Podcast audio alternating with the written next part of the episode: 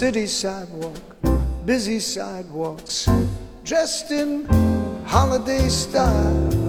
In the air. 有三个东西是 我觉得非常非常好，用的非常好。呃，一个东西是咖啡机，哈哈，这个咖啡机我觉得是可能是 top one 的这个 purchase。然后一个东西是无线的吸尘器，第三个就是你刚刚提到的一个健身的设备。And on every 所以说，其实，在疫情期间，大家居家隔离，看起来少了很多室外的活动和生活。但是与之相对的，失之东隅，收之桑榆，也在一些其他方面有补偿性的消费需求。智能家电可能就是其中最重要的。It's Christmas time 中国之前在电子行业积累下来的各种的技术和各种的 know how 上的优势，是一个非常非常适用于开发这种面向于后现代、面向于赛博朋克时代的这个电动车的要素。它到底是为了拍一个内容，它还是为了呃这个构建一个比如说带货的这种主播？实际上，我们很多流量明星本质它的经济功能，它不是一个演员，他的一个经济功能是一个带货的主播，对吧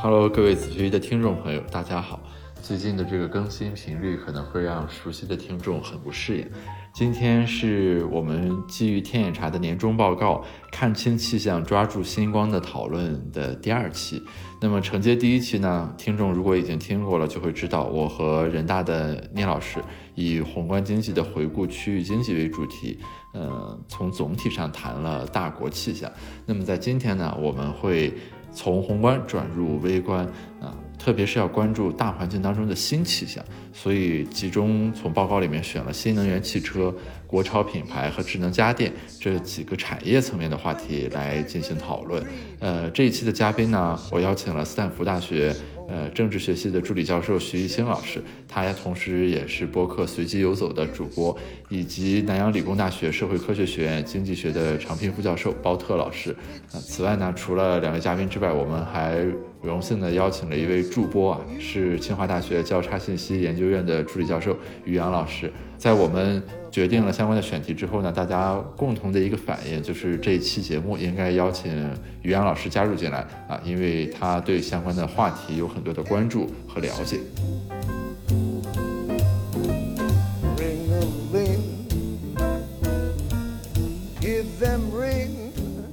呃，时值一年将近啊，所以说就是大家聊一聊过去一年，结合我们的研究领域和个人的兴趣啊，在整体的经济中所观察到的一些现象和特点。其其中一个很引人注目的点，肯定是在新能源方面了。这个也是很多人普遍关注的问题，因为车本身就是一个让人兴奋的消费品，而且目前新能源方面，不管是美国的这个埃隆·马斯克和特斯拉啊，还是国内的各个新型的新能源的汽车，不仅是在产业实践上了，也是在舆论上，整天就上微博热搜，大家隔空过招、打架等等等等。那，我们手里的这份天眼查的报告的数据显示呢，呃，我国今年新增的新能源汽车的相关企业是二零二零年的二点四倍。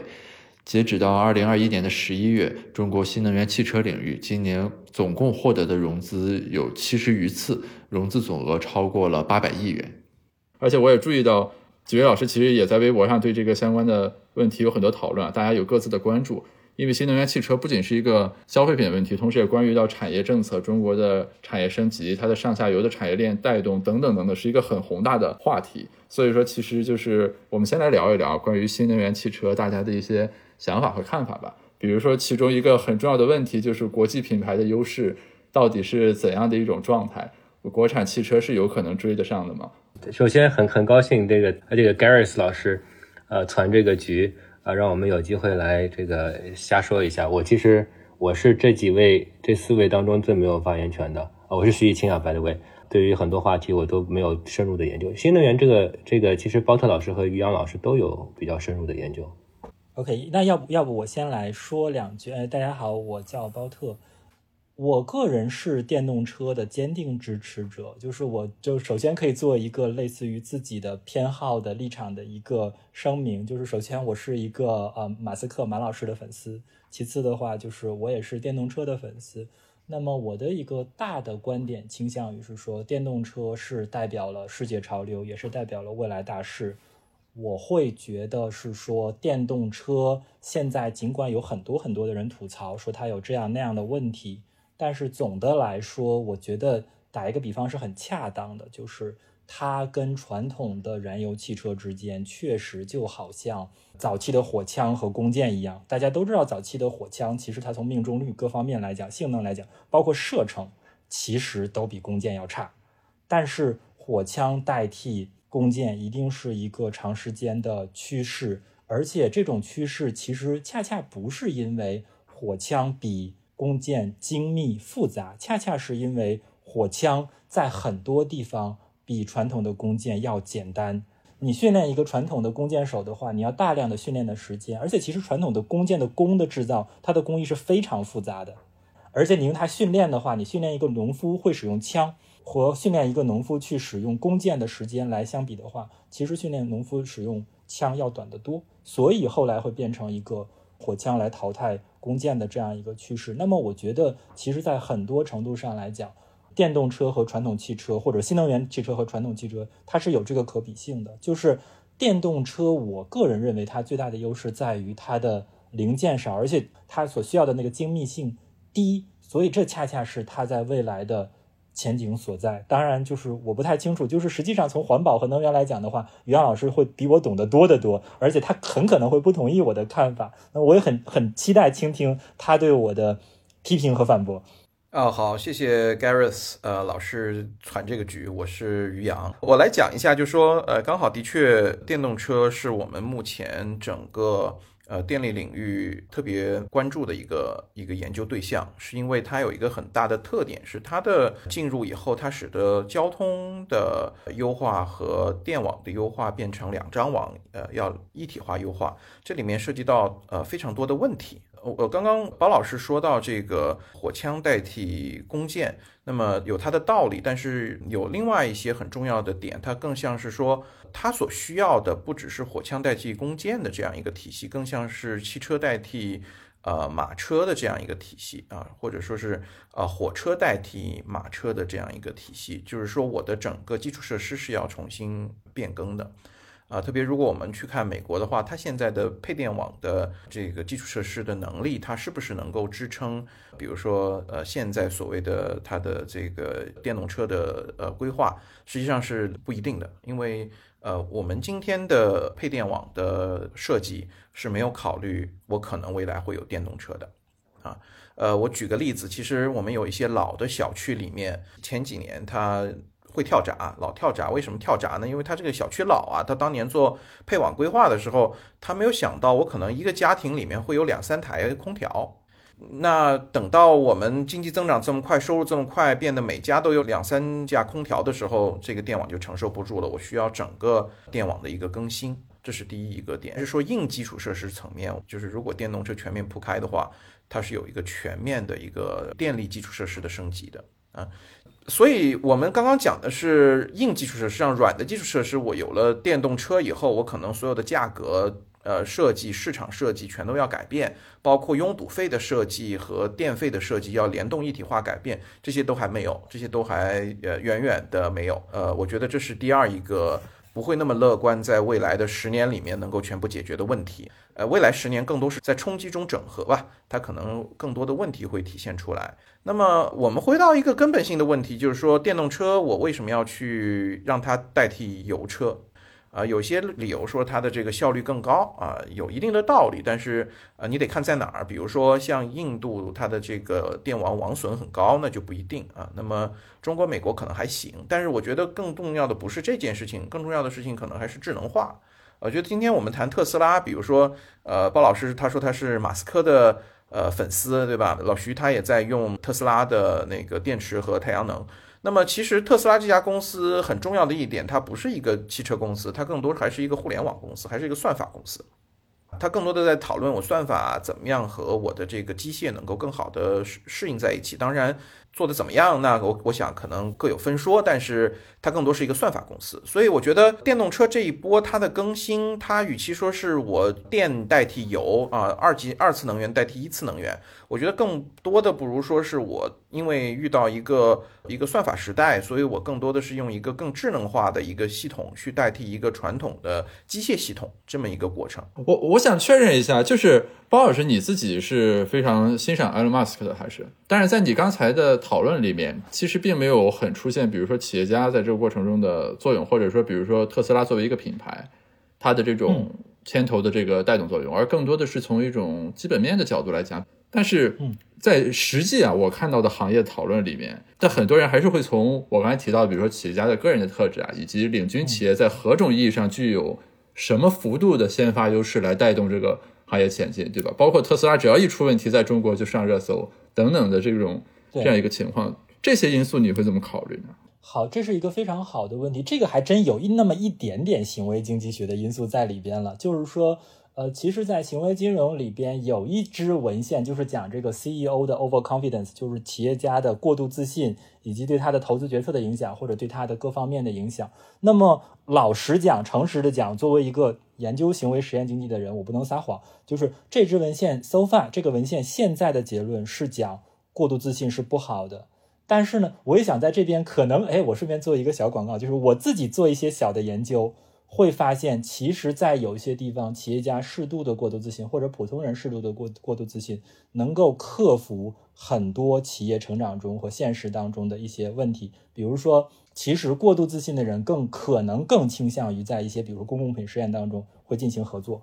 这种东西无形当中可能就会化解掉很多很多的，其实对于企业来讲最重要的一些困难。其实这是我非常喜欢 Elon Musk 的一个原因，就是 Elon Musk 尽管我在讲行为经济学的时候，我不得不根据行呃这个行为经济学经典的研究结论，跟着那个结论去一起，还是需要 diss 他一下，就是讲他他这个东西可能对公司的财务回报啊各方面是不好的，大家不要因为这个去买他的股票之类的，可能我会讲。但是本身来讲，这不影响我对他的判断，是说世界的未来需要这样的人。在我我我我的感觉，马斯克就是郭德纲啊，就马马斯克之于至于很多产业，就是郭德纲之于整个曲艺界啊。那么呃，郭老师出现之前，曲艺已经快死了，这个死有很多原因啊。那并不是说那时候的人不优秀，其实有很多很优秀的人才。我们看到七零年代末八零年代初有特别多好的呃作品出来，但是到了九零年代后期以后，就相声已经快死了，不止相声快死了，所有的曲艺都快死了。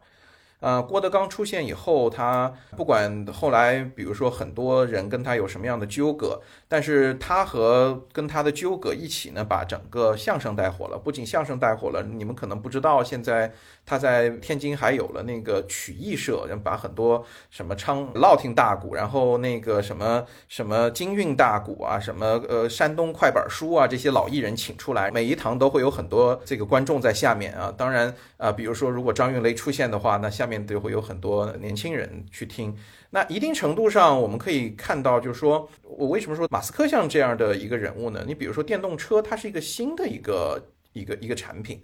啊、特别是它有一个很传统的竞争者是油车，油车稳定，油车的基础设施完完备。油车我不用担心冬天的时候要关掉这个空调啊，因为它不会动能下降这么快。那么在这个情况下，那你要怎么样让有一波人愿意去为这个还不成熟的新新新技术奉献自己啊？那你需要有一个情感的，所以我觉得这是包老师的研究内容，就是说他需要有一波人。我老说马斯克老师呢创造了一种新的转移支付方式啊，他创造了一系列性的转移支付方式。你比如说啊，这个通过一种明星的效应，通过这种粉丝经济。它能够使得很多人自愿的去花很贵的钱买了一个很不好用的东西，但是呢，这个你的这个钱呢，实际上呢，这个刺激到了我的技术进步啊。那么这当然是一种转移支付啊。我原来转移支付要投入这种市场上不接受就不好用的东西，我需要政府去收税，收了税以后我再来拨付给研究研究机构。马老师不是的，马斯克老师是说我创造一个粉丝经济，粉丝因为对我有感情。然后他相信我，比如说包老师现在特别喜欢马老师，对吧？你让他以呃两倍的溢价，他可能不不不不愿意，毕竟他还是个这个经济学家。但是你让他以一点二倍的这种价格去买一个只有零点八质量的东西，他可能还是愿意的啊。只要是马老师卖的东西，不愿意，不愿意啊。那么但是会有人愿意啊。那么，但是这笔钱它一定程度上就变成了，比如说特斯拉这个公司自己去雇佣呃研究投入投入科研的一个一个费用。同时呢，它还使得这个产业被人们开始关注，就是说我可能买不起特斯拉。但是，哎，我比较同意马老师的这个观点，我是他的粉丝，自然也就成为了电动车的粉丝。然后呢，我就会去买，比如说比亚迪啊，比如说是这个蔚蓝啊，那这些的话，它实际上就带动了整个行业。就像我，我可能现在已经听不起这个郭德纲，甚至是不要说郭德郭德纲那那波很有名的学生，什么岳云鹏啊这些人的。专场都已经非常贵了，我可能听不起了。但是我会去，比如说天津的什么名流茶馆儿啊，呃，也是很好的艺相声艺术，也价价格我也接受，我会去听那儿，所以它使得整个行业被带动起来了。所以我觉得马老师这个人是一个非常出色的人。我觉得第二一个马老师特别需要被呃关注的地方，就是他是一个我我讲他是一个枢纽型的人物。呃，这个也是我们最近在做的一个自己做的一个研究，就是说我们在新的这个呃算法和数据技术为主的这么一个经济体里面，其实我们更需要的是这种很多这样的枢纽的人物、枢纽的组织，它能够去处理很多问题。因为实际上一旦技术革命以后，所有的经济体都变成转型经济体了。这个徐老师可能比我更熟了。在中国转型经济的这个过程中，我们出现了很多这样的枢纽人物啊。这个今天我们风口浪尖上的很多老企业家们，实际上都是一些枢纽人物。呃，那么我们其实，在呃技术革命的时候也是一样的，我们可能还是需要有很多枢纽人物去把很多要素、资源、渠道能够整合在一起。我觉得马老师是一个这样的呃非常非常重要的一个一个人物。所以呃，所以回到这个包老师刚刚讲的这个这个点，我觉得其实我特别愿意再聊两句马老师。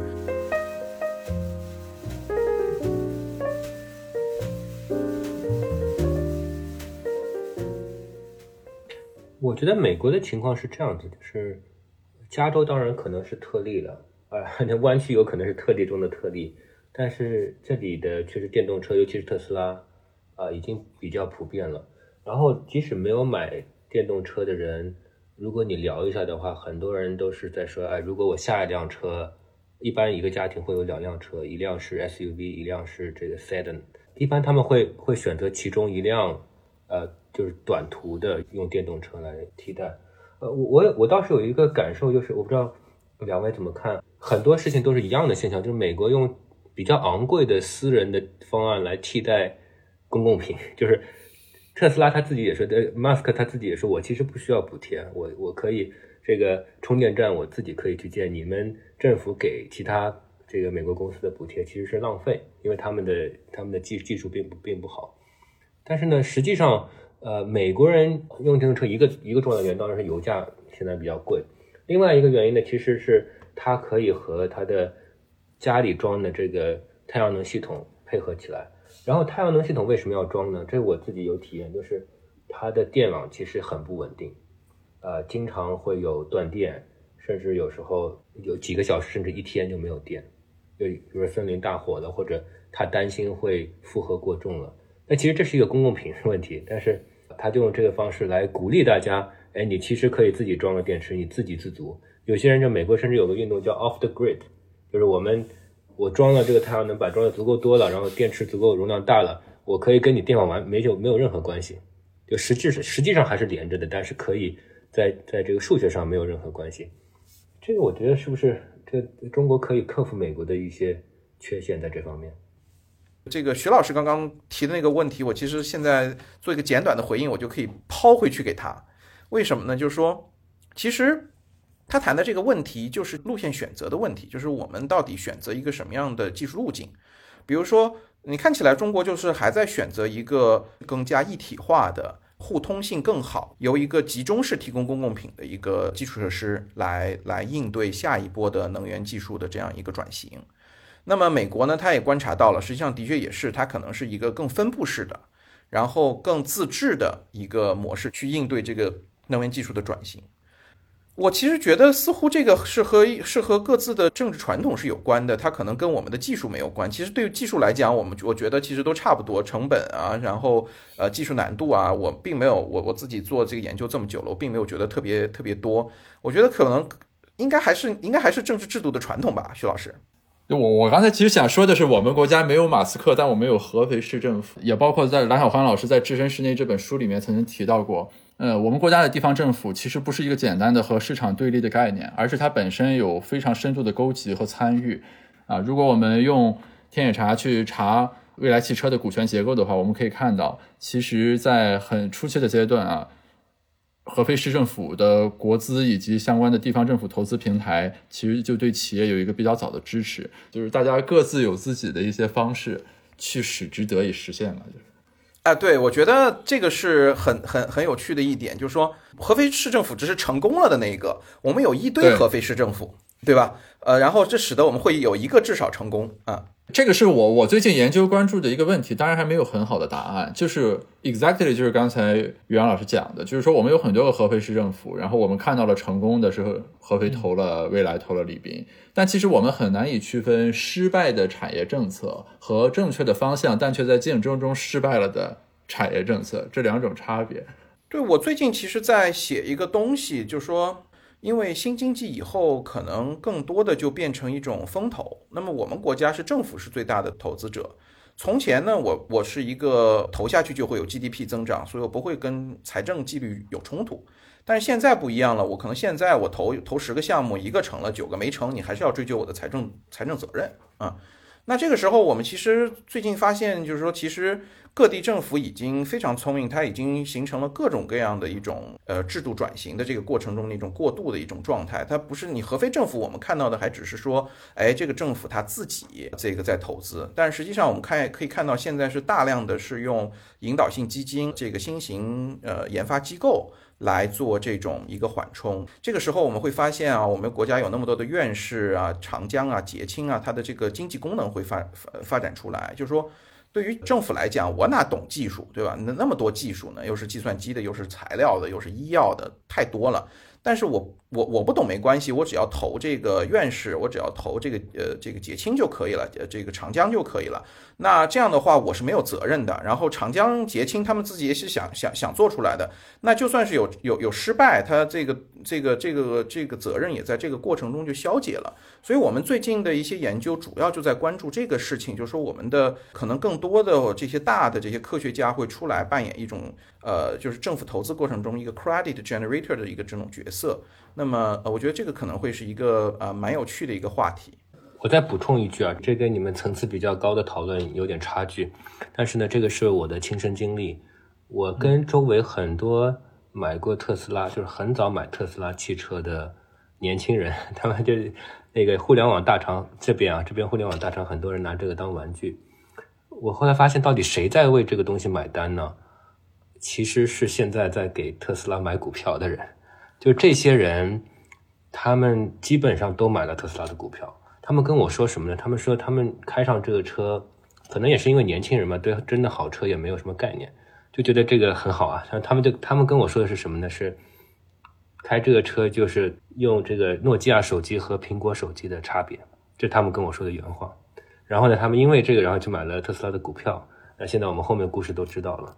我我说我说这个其实有有什么意思？其实这个金融市场还是有一定的作用。就美国的比较发达的金融市场，然后它其实有点赌博性质，对吧？这个特斯拉早期它的这个到底是不是能够执行出来，这 execution 是不是能够成功，大家也不不是很清楚。我觉得啊，我们国家金融市场的一个特点呢，跟美国不一样，就是政府的深度参与和这个民间部门的相互配合。我想这点也助力了新能源汽车等初创企业的这个发展。这点呢，其实和我之前采访蓝小欢老师讲他那本《置身事内》的新书的时候，里面谈到的观点是相互印证的。那我们从数据当中也能够看到这一点，就是过去几年我们的这个 VC 行业发展的非常迅速。这个新能源车，这个我我最后再抛个问题啊，其实是想请教的，就是我我自己其实没有驾照，也不开车，但我一直关注这个领域，就是。呃，其实，在过去这两年吧，我们特别是我们本土的新能源车的企业，其实是经历了很大的起起伏伏。包括大家对国产新能源车，比如说你这个信心到底是怎么样的？其实从疫情以来的这段时间，就跟过山车一样的这种转变。那我的理解是说，它肯定不是因为说他们的技术研发等等这个基本面意义上有了重大的突破或者失误，才导致大家的这种认识不同，而是说大家到底怎么看待国产新能源车这样一个事情？其实我们的认识是在演进和调整，包括市场。怎么去分析它？所以我比较好奇啊，特别是比如说于老师本身和这个研究会比较相关。就是我们刚才涉及到这个问题，但是其实可以把它摆得更明确一些。就是如果我们单纯讨论中国的呃国产新能源车的这个进一步的发展和演进的话，那么它这些 K driver 或者说这个关键抓手是落在什么上面？呃，刚才我们有提到，比如说和电力。等等相关的这个，是不是我们可以更明确的再讨论一下这个问题？这个我很好奇，其实是就是小鹏未来他们会走向何方啊？呃，就像你刚刚讲的一样，就说从技术上来讲，当然有很多个值得讨论的问题，但那都不会是呃根本性影响整个市场和整个产业的一个问题。呃，第一个问题是这个呃大家怎么看这个技术啊？比如说转基因技术。呃，在零零年的时候，我记得人大有一个跟踪式的调查，就是在零零年附近前后，呃，那段时间从一个大家对转基因技术很很友好的一个环境，支持率到百分之七八十，然后出了几个人这么一说，马上转基因的支持率暴跌，那我整个产业就完蛋了。那么我们今天，你比如说我最近更关心的人工智能技术，它其实大家也都都都在担心这个问题。一开始大家很支持，然后再出来几个这个想吸引眼球的，把这人工智能说的很可怕。那可能这个产业就完蛋了，所以我觉得电动车技术也是一样的。呃，归根结底来讲，这不是一个我们从，比如说我们从不管是从呃技术、从经济的角度，就从产业的角度要去回答的问题。我觉得更多还是从鲍老师他们那边的，比如说公众会怎么接受，会怎么看待一个新技术，会怎么看待本国的新技术的这个角度。我想援引的是这样一个东西，就是因为呃，就大家可能也清楚，就是行为经济学可能在很多的时候跟那个复杂系统也是一家。呃，加州大学系统应该还是 Stanford，就有一个非常著名的复杂系统的专家叫 Brian Arthur，对吧？Brian Arthur，当然他在经济学体系内部可能会有一些争议，我知道。呃，实际上他引领的这个技术经济学的讨论也是指向一个方向，就是说，在很多技术发展当中，你技术本身在刚开始的精巧程度和效率是没有那么重要的。在某种意义上来讲，你的 follower 足够大，你产生的网络效应足够大，其实可能反而是更重要的。那么，这是我想讲的第一条，就是也涉及到刚才 Gareth 抛给我们的那个问题，就是说中国的国产电动车品牌也好，或者国产电动车产业也好，如何面对国际竞争？那么，这是我第一个想要提出的，我认为中国的优势。中国的优势就在于，就是说我们毕竟还是一个扩张型的、成长型的机动车市场，所以市场容量本身。大有大的好处，大家都知道大有大的难处，但大也有大的好处，大也有大的美。那么这个大的市场本身，它会撬动一个技术发展的网络效应的一个 initial momentum，一个初始的动量，一个初始的惯性。所以说，我会觉得这是中国第一是中国电动车发展初初期阶段的一个优势。第二，它其实甚至某种意义上来讲。中国可如果可以抓住这个优势的话，它是 push 整个这个电动车产业去跨过那个门槛的一个要素，这是第一点。第二点的话呢，这是我个人在欧洲生活的时候的一个小观察，就是说，在吉利刚收收购沃尔沃的时候，大家那个时候都会觉得，就是沃尔沃是个百年老厂，而且大家都知道沃尔沃是生产世界上最坚固的汽车的厂商。然后在那个时候，大家会觉得。吉利是个看上去有点技术的那个声誉没有那么高的一个厂商，大家会有点担心，说吉利收购了沃尔沃以后，会会不会把沃尔沃带偏，或者是带的没有那么好？但事实上完全不是这样。我去欧洲的车行转上一圈，欧洲所有欧洲本土车的品牌，唯一一个在电动导航上面做到出色、做到漂亮、做到有现代感，甚至有后现代的宇宙感的厂商。就是被吉利收购以后的沃尔沃，而相比之下，德国传统的那些精道的老道的有贵族气质的奥迪、奔驰、宝马，谁都看上去还是有十九世纪感、二十世纪感，它不是二十一世纪的车。所以说，我觉得这是中国的第二个优势。当然，算法这边我实在不懂，算法这边还要回头请教于洋老师。但是，中国之前在电子行业。积累下来的各种的技术和各种的 know how 上的优势，是一个非常非常适用于开发这种面向于后现代、面向于赛博朋克时代的这个电动车的要素。所以，这是我为什么怀有一种几乎希望对它几乎希望的那种大的信心的一个地方。这是我的一点想法。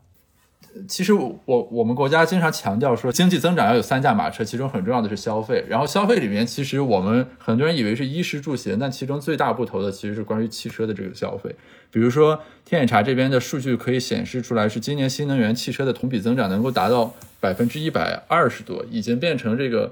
就是当前我们国家所谓消费作为一驾马车的啊这个主要。增长引擎之一了，特别是我们现在又很强调说所谓的双循环建设，其中内需的内循环对经济总体拉动是很受到关注的一个问题。对，我觉得 Gareth 说的这个事实应该是挺好的，而且实际上来讲，我之前参加新加坡的一个讨论，有看过类似的数据。实际上，中国这个增长率是很快的，但可能在世界上进行横向比较的话，都不一定是最高的。可能说，在北欧的一些市场的话，市场增长率包括它的总体保有量，在可能其他有很多的学呃很多的国家可能还要更高一点，所以中国其实还有更多的潜力。就是新能源汽车它本身的发展，其实不是说一个单体的汽车组装工业的问题，还对它的上下游的产业链有很大的带动作用。比如说，我们国家目前在氢燃料电池相关的这个企业的数量已经达到了两千多家，而且融资额也比去年有很大的增长。所以说，之所以我们国家从产业政策，也包括社会公众都对车有这么大的关注，其实是在于说它是一个由点带面，可以带动一个很大的产业集群发生变动的这样一个行业。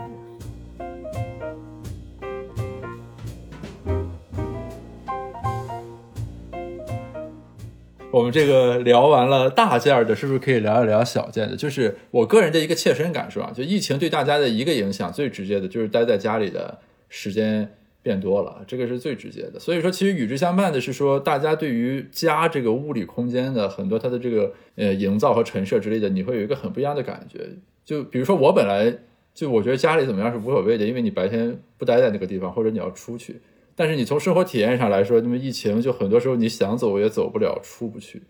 包括这两年什么新消费啦等等，就是这样一些新的潮流的出现，我觉得就是 COVID-19 其实对这个是有实质性的影响的，即便大家。没有这种直观的认识啊，说我因为新冠怎么怎么样了，但其实它在潜移默化之中使你的这个消费习惯了等等，它会有一种这个转向，也包括健身啦、什么视频课程诸如此类的东西。天眼查二一年的这个年度产业洞察的报告是说，智能家居和小家电相关的企业增长其实非常迅速，新增了大概十六点八万家，增长了十一个百分点。所以说，其实，在疫情期间，大家居家隔离，看起来少了很多室外的活动和生活。但是与之相对的，失之东隅，收之桑榆，也在一些其他方面有补偿性的消费需求。智能家电可能就是其中最重要的啊。所以说，其实就这个部分是想聊一下这个相关的。特别之前还看到徐老师还分享了他的照片，在家里安了一个很高级的健身设施。这个先来一下这个用户报告体验完了。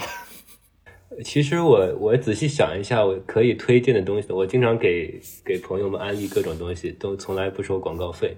呃，我我我其实在这个疫情期间买了，因为我们美国的疫情或者疫情在美国时间特别长，到现在为止大家仍然没有走出去，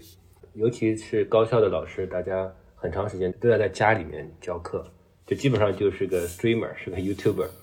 所以当然我买了各种跟这个上课相关的设备。但有三个东西是我觉得非常非常好用的非常好，然后跟上课没有直接关系的。呃，一个东西是咖啡机，哈 哈这个咖啡机我觉得是可能是 top one 的这个 purchase。然后一个东西是呃吸尘器，无线的吸尘器，就跟传统的吸尘器差不多，但是它有个好处就是你可以你想这个放空一下，你就去家里吸尘啊，然后也没有线的羁绊，这很这很好。然后第三个就是你刚刚提到的一个健身的设备。我其实不想浪费大家时间啊，但是我非我是非常热情的，呃，这个安利这个东西，看到所有人只要对对健身哪怕有一点点兴趣，我都会安利这东西。，Blue Away，我们英文叫就是 Blue Away，就呃现代现在的这个 AI 的技术其实并不难，就是数字化追踪的技术和一些机械设计啊和网络的传输的传输信息的模式，这三个东西结合起来是确实是非常 powerful，非常有力量。咖啡机是不是包特老师也会有一些更多的想说的？咖啡确实是你在你在美国生活了一段时间之后，就自然而然习惯了这个这个消费的模式。呃，因为以前上学的时候，就咖就喝咖啡的地方、做咖啡的地方是大家交际的，就老师和学生、学生同学和同学之间交际的呃一个一个场所。经常看到一堆人一个呃在那儿这个讲二十分钟自己做的研究，甚至甚至更长的时间，然后呢就会慢慢呃有这个需有对咖啡因的需求。现在国内我看也很多的，就喝咖啡的非常非常多。这个是我想了解的，而且我我我有点好奇，于老师是不是知道更多？就是我会觉得中国现在有很多很好的东西，就比如说，呃，农产品，其实云南是一个非常重要的基地。就打个比方说，比如说咖啡，原来可能中国种植面积不大，那最近很多咖啡的话，在中国就是云南在种植。于老师能不能跟大家介绍一下，就为什么说这个外国的高档货，通常来讲，如果想在中国做的大范围的培养，然后让所有的人都消费得起，然后就是质量又非常有保证，为什么云南是那么好的一个地方？呃，这个感谢鲍老师让我们让我给家乡带个货。这个我当然不是很懂农业啊。这个今天今天那个王小阳呃牛津小裁缝老师没来啊。这个他来的话带给我们家乡带货，他虽然是个山东人，但是他比这个我给云南带货带的会会更专业一些。呃，我们云南呢，呃，气候然后土壤都很特别啊。比如说我们的这个咖啡，呃，云南的小粒咖啡是非常高级的，质量也非常好。然后这个呃酿酒对吧？我们的红红葡萄酒种葡萄啊，这个云南也是特别的合适啊，它的土壤、它的这个降水都非常的合适。我们土生土长云南的这个野生菌，这些年也开始慢慢的运出来了。我这里讲一个小故事，就是我们从前这个松茸哈，松茸其实早年不在我们自己吃不是很。不是很在乎这个菌子，我们有自己觉得比较好吃的菌子。那后来这个外国人觉得好吃以后，这个东西就开始涨价。那么松茸的一个特点呢，就是你晚一个小时，价格就会不不太一样啊，晚一天那个价格就完全不一样了。所以这个松茸的运输是一个非常重要的事情。那么今天我们云南已经到了什么程度呢？你像这个松茸采还是得靠人去采，但是已经有了无人机的机场啊，在这个山上。呃，这个这个山上就纯属是无人机的机场，那么你肯定人是不能靠坐坐飞机上去，但是人一旦采了松茸，就到这个无人机的机场，让这个无人机把松茸带下来。这样的话，它可以省很长一段时间，因为人下那个山是要会要花很长时间的。那刚刚包老师讲，我就觉得呢，就说这这个讲到小家电哈，那么我们呃就小电器。我觉得可能小电器这件事情对于农村来讲，或者我们的乡村经济来讲、农业经济来讲，呃，可能会是一个很大的一个一个一个有影响的一个东西。呃，关于智能家居，我想再说两句呃，我不知道是不是有价值啊，因为纯纯粹是从一个消费者角度，没有没有任何的研究。我我觉得现在有很多智能家居，这个需求是假的，就说他说它是智能的。然后他安了一个这个 Bluetooth，然后连连着连着你手机上的一个 App，比如说一个电风扇，它搞一个智能智能的，然后它灯泡搞一个智能。当然灯泡有时候会有用，对吧？但是比如说你说啊，我关灯，请关灯之类的，Hi Siri 要关灯。但其实我发现，首先我自己不用，其次呢，即使有些东西它默认有这样的功能，我也不会去装这样一个 App，因为它增加了我生活的复杂度。所以就我我我说这什么意思呢？就是说。其实我们在想，就到底什么样的设备、家居的设备是需要智能的？比如说咖啡这个东西，那个，比如说我买的那个那个某厂商的这个，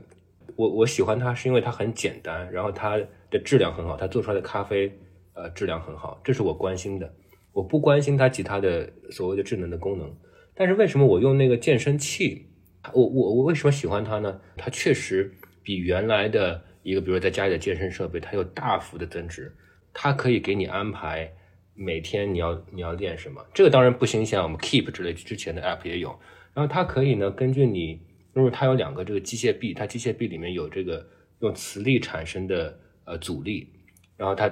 根据机械臂的这个设置做各种动作。那它可以根据你每次做的动作去，首先它记录下来，然后然后再决定，哎，你下一次你明天做的话，我是不是要增加量？或者说，在你做的过程当中，是不是你如果你做不动了，它是不是给你减量？这个对我来说是一个巨大巨大的 mental relief，就是我永远也不要去想我我我明天要做什么，我要做多少重。因为去健身房的人都知道，就是经常要有个小本本记录，今天练上身，明天练下身，然后今天多少重，明天多少重。这个对我来说，对我们那些很忙的人来说，我第一个我不用去健身房了，第二个，所谓有一个私教吧，其实也就是一些一些录好的 program，但是这两个组合在一块儿，就变成一个呃非常适合我这种个性和作息的人。我想呢，未来真正的智能化家电产品啊，肯定是更符合人性化需求的，朝着更简单易用、更精品化的方向发展的。从报告上来看，我们现在这个智能家电的增长非常快。那未来呢，质量也一定会提高，因为我们的产业链非常齐全，然后市场主体呢，尤其是民间部门、民营部门，非常的灵活有韧性。我相信他们肯定能够适应市场的需求，设计出更加符合人性的产品，比方说更加适合老年人、残疾人、儿童需求的产品。我觉得未来的智能家电呢，肯定不是现有的家电加上一个蓝牙和 App 这么简单，但是总体上我是比较乐观。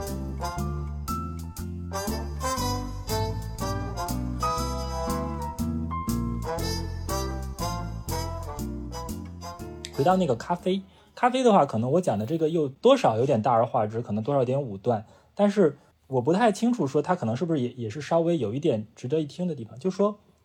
因为我今年读了一本我自己特别喜欢的书，叫做《左手咖啡，右手世界》，它里边讲了很多咖历史上的咖啡在经济史上的演进史，以及特别是我对它特别有兴趣的是，他说咖啡这个东西本质上它对经济有很多的影响。比如打一个比方来说，就是两件事情，其实也涉及到刚才老徐讲的。第一件事情是，咖啡是伴随工业革命崛起的。为什么呢？在工业革命之前，其实很少有人要熬夜工作，或者长时间工作，或者长时间干一个无聊工作的。所以是工业革命的崛起，有了很多需要长时间无聊工作的人，创生了对大量的咖啡的需求。第二呢，是当很多人开始喝喝咖啡以后，又自我实现的增加了人的工作强度，人能够适应的工作强度和人的那种工作工作的干劲儿，因为咖啡会提高人的那个精神的干劲儿，所以说你就看到那个咖啡带来了蓬勃向上的一代产业大军，或者是说，如果我们讲掌故的话也是这样，就是我在微博上有分享过这样一个掌故，把它当做一个段子来讲，就说那个巴尔扎克，大家都知道巴尔扎克是非常著名的作家，他传世的一个很有名的雕像，大概是罗丹给他雕的。然后这个雕像上就是巴尔扎克穿着一个睡衣，说巴尔扎克为什么是穿着这个睡衣来来什么呢？就是因为好像是巴尔扎克可能有点类似于古龙，他欠了很多债，然后他就要熬夜写稿来还那些债。但是是什么使得巴尔扎克可以熬夜写稿去还那些债呢？是因为那个时候法国有了咖啡，然后就是说，好像巴尔扎克专门在他的作品当中为咖啡写了一句话，就说，当我。吃或者喝了足够多的咖啡以后，我每个细胞都像战士一样。这是一种，就是就好像是五十散创造了魏晋风度一样。咖啡在一段时间里边，把之前那个喝红酒的慵懒的法国，一下子变成了一个工业化的昂扬向上的这样一个国家。然后就是，然后我提出了我自己有一个很武断的想法，就是说，饮料其实是跟一个经济的士气有关的。你会看到。在经济上升期是兴奋剂饮料的崛起，或者从某种意义上讲，我觉得可能可乐都有点这种感觉。然后经济相对下降期，往往伴随着麻醉剂饮料，就是类似于酒或者什么的这样。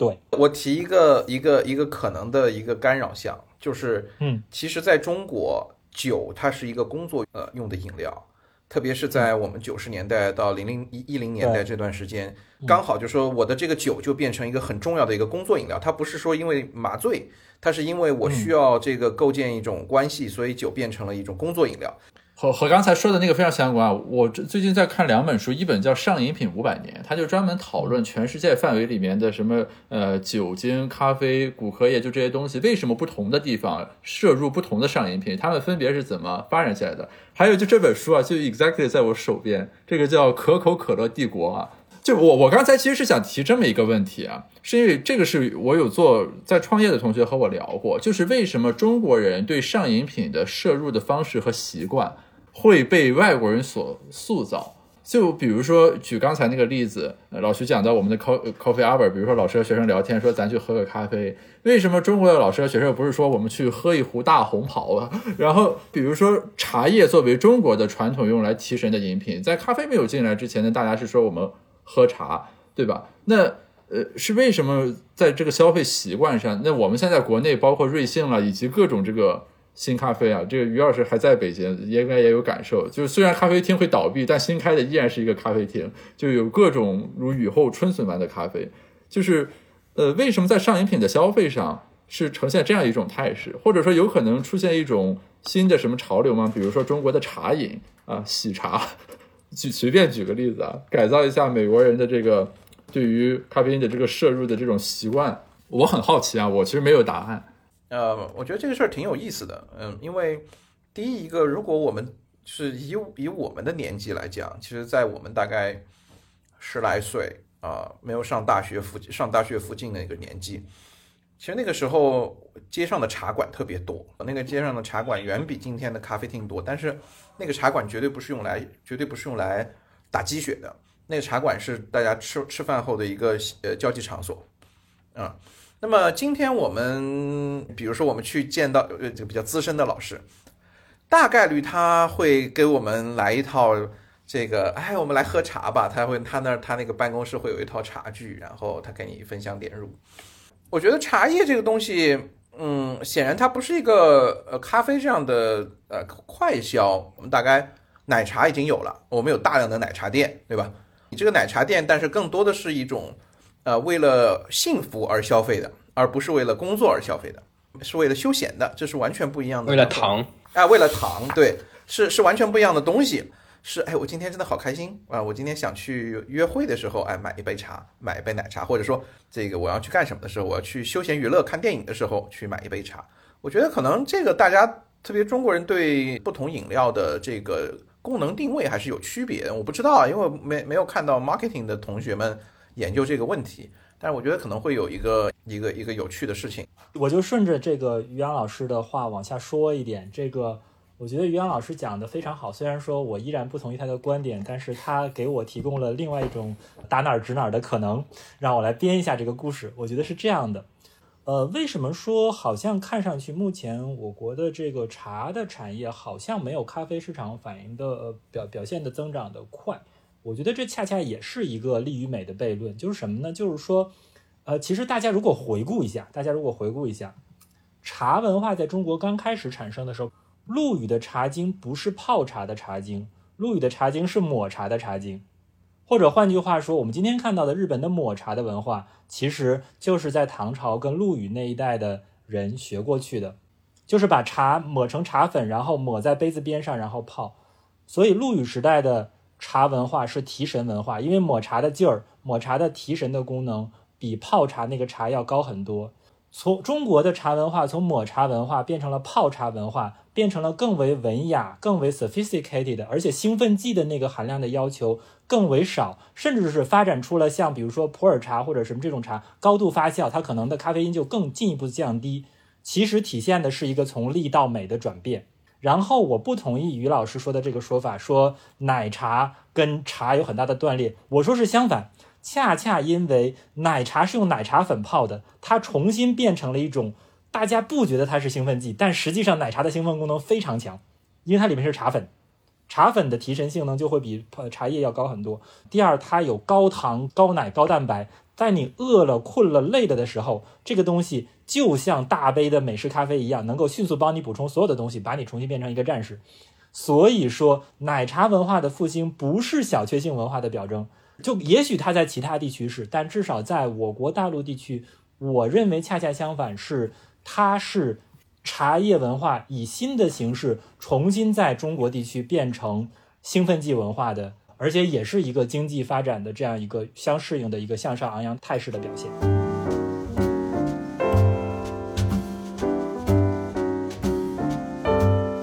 刚才于老师提到了一个人叫牛津小裁缝，他那天在微博上发了一个那个无性别服饰品牌，我不知道你们有没有看到，就是他说他侄子在杭州那个开了一个服装店，什么两年卖了几个亿。他那个服装叫无性别服装，就是男女同款，就是不管男生女生买这个衣服都是同样的这个衣服。这个为什么很神奇？就是那家服装店的老板是我在光华下一级的学生会主席，然后他融资的时候，第一笔融资其实是当时我帮他介绍的。我们借这个呃机会啊，这个最后聊一个关于。呃，国内的消费和品牌的问题啊，这个特别是在海外的这个包涛老师和老徐可以帮我们做一些反向的验证。因为其实我们在身处国内的这个环境啊，这两年这个概念是反复提及的，就指的是说国内的这种本土生长起来的品牌，呃，在很多时候已经在品牌溢价上和产品上都是可以和国外相去拮抗的了。比如说，在我我小时候，我们买运动装、买运动鞋的时候，大家会认为耐克和阿迪是好的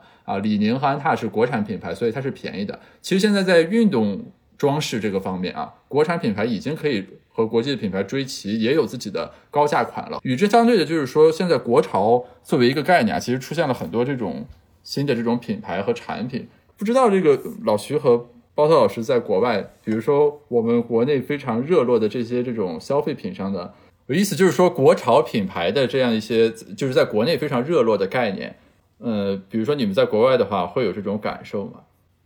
盖老师，什么是国潮？我对这个词不太了解。呃，其实国潮是一个比较符合的概念啊，就是它是几重因素叠加在第一起。第一，它指的是国风和中国传统文化因素。就如果你听音乐的话，你应该知道，就专门有那种歌，它的词作是非常中国风的，就像。发如雪之类的，那同样在消费品里面，比如说美妆里面，它是有花西子为代表的，就是主打中国传统因素的这种，有中国传统文化元素。对，这是国潮的一类。还有指的是说，就是广义一点的，是指中国一些原先已经逐渐消亡，或者说淡出了主流消费视野的一些东西，又重新复活了。比如说汉服，以及我的家乡山东省的曹县，就是因这个而闻名的，因为它承接了呃中国三分之一的这个。汉服的这个销售的数额，就等于整个县因为这样的一个产业来兴起的。呃，我可以讲讲我在新加坡的一些观察，但是就是说，我要首先要强调，因为新加坡本身就是华人占的比例太高了，所以说从某种意义上来讲，它是中国国潮产品和文化输出的上界，对吧？就是因为它是最容易的一个地方。比如说，我自己可以体会到的，那呃，元气森林现在在新加坡卖的就很火。然后就是它是贵，它在新加坡其实卖的有比其他的大众饮料要贵，但是还是有很多人喜欢。然后另外一个就是中国的这个电视剧，特别是古装电视剧。就我想说这样的一件事情，就是我们真的可能也可以稍微自信一点。就是虽然大家经常是有的时候会开玩笑，比如什么内娱呀或者什么，经常用来开玩笑，就说这个不行。呃，反正我的一些观察，就比如说，我有很多认识的同事，这个马来的华人，或者说马来的非华人，或者说印尼的华人、印尼的非华人，这些人会跟我讲说，比如说，他会跟我讲一些我自己没看过的国产古装剧，《凤求凰》呀，或者什么的，这些这些古装剧我完全都没看过，但是他会给我非常认真的讲，他看是那种原声，然后英文字幕，就是哪怕是他。平常不讲汉语的人，他会看这些东西。我我们先不谈那个视频问题啊，那个视频问题特别麻烦。你比如说像我们的国有品牌的问题，我当然我们自己的这个品牌在崛起，这是一方面。但是我觉得很重要的一个点是说，呃，从前阿迪达斯也好，耐克也好，或者说是其他的这些产品，它除了它除了是一个品牌以外，它很重要的它是一个渠道商，所以它连接了我们的工厂和我们的消费者。那么今天有了淘宝，有了抖音，有了京东以后，我们的渠道竞争就变了，我呃相对来说竞争性就大了。这个时候使得我有更多的牌子它可能出现，它就变成一个真正是在做一个品牌，不再是说我品牌和渠道的一个捆绑的一个一个状况，就是我的品牌和渠道可能在啊一定程度的解绑。那么呃我从前是算法构成的渠道，但是我现在自从有了主播以后，我有一个更。呃，更新的一个渠道形式。呃，我我我不太我不太会去讨论那个，就是刚刚包老师说那个那个呃剧的问题，因为剧的问题特别复杂。从产业组织角角度来讲，它是一个相当复杂的事情。比如说，我们今天很多网剧，它到底是为了拍一个内容，它还是为了呃这个构建一个，比如说带货的这种主播？实际上，我们很多流量明星本质它的经济功能，它不是一个。演员他的一个经济功能是一个带货的主播，对吧？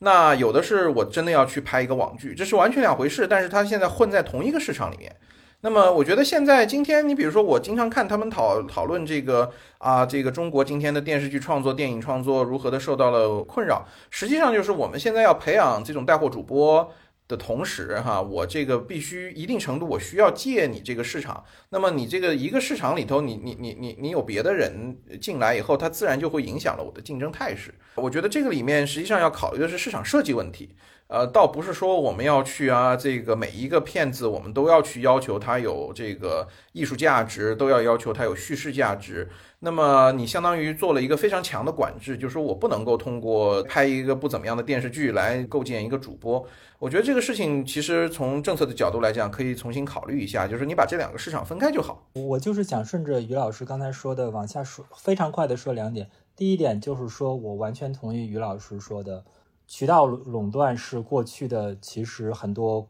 品牌、很多国际品牌的一大优势。然后，general 意义上来讲，就是说不希望有太多的垄断。general 意义上来讲，有希望有更多的自由竞争，这是难得我跟于老师永远有一致共识的地方。那第二点的话，呃，关于把网剧这样一个看上去是艺术品或者文本作为一个带货的载体，其实这个东西呢也不是中国人的发明。世界上我们知道的做这事儿做的最早的一个公司之一，可能就是我们知道美国有个叫孩之宝的玩具公司，其实是一个很有意思的事情，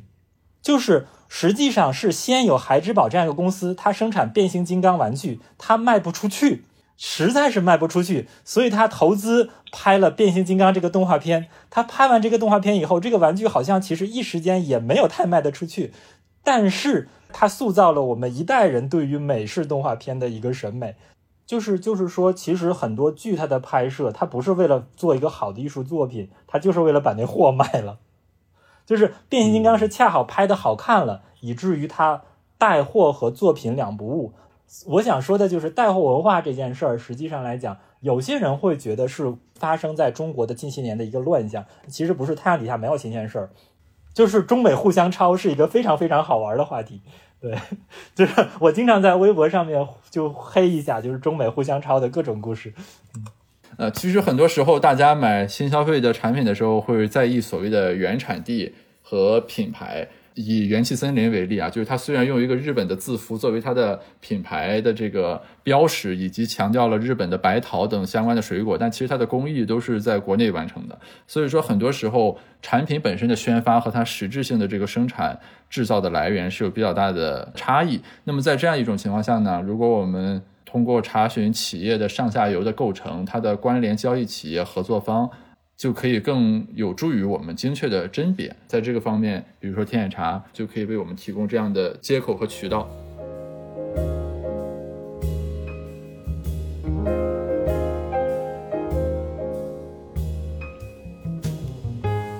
呃，今天和三位老师聊得非常开心啊，呃，大家如果对比。这一期播客和上一期就会有所感受，就是当我与年龄更相近的老师在一起聊天的时候呢，啊，还是会更加轻松和开心一些。特别是经常在微博上看到，呃，徐老师、包老师还有于老师在微博的评论区互相研讨，有的时候甚至经常吵架。今天终于有机会自己作为一个主持人，把他们几个人都邀请到同样的一个场域来，啊，以事实为基准，以大家的感受。啊，为切入点，共同聊了一些都很感兴趣，而且各自有不同观点的话题。呃，真理是愈辩愈明的嘛，所以说在这个过程里面，我会感觉很开心。嗯，其实聊完这期播客之后呢，我有一个很深的感受，就是学术还是一个让人显得年轻，呃，同时也是一个长寿的行业。比如我走在校园里的时候，经常会感慨自己的学生时代已经一去不复返了。但是今天和几位老师在一起录播课的时候，又会蓦然发现自己才只是这个行当里的一名新兵，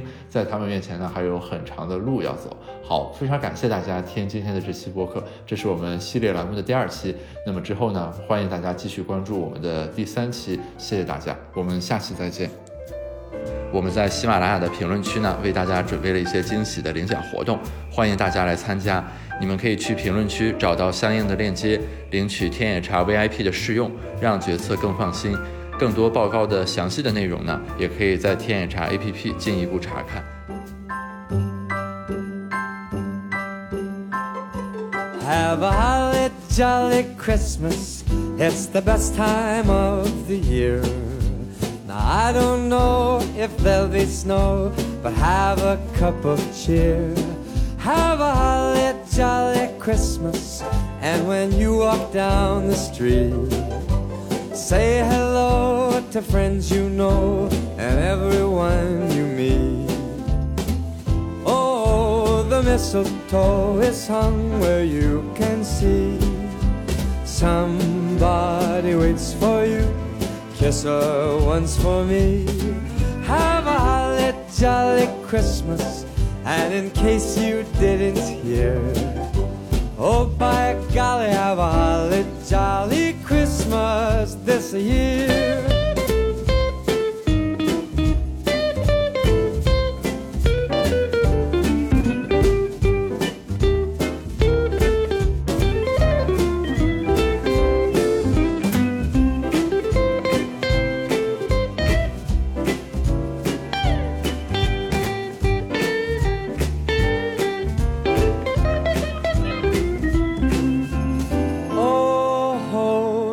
Mistletoe is hung where you can see. Somebody waits for you. Kiss her once for me. Have a holly jolly Christmas. And in case you didn't hear, oh, by golly, have a holly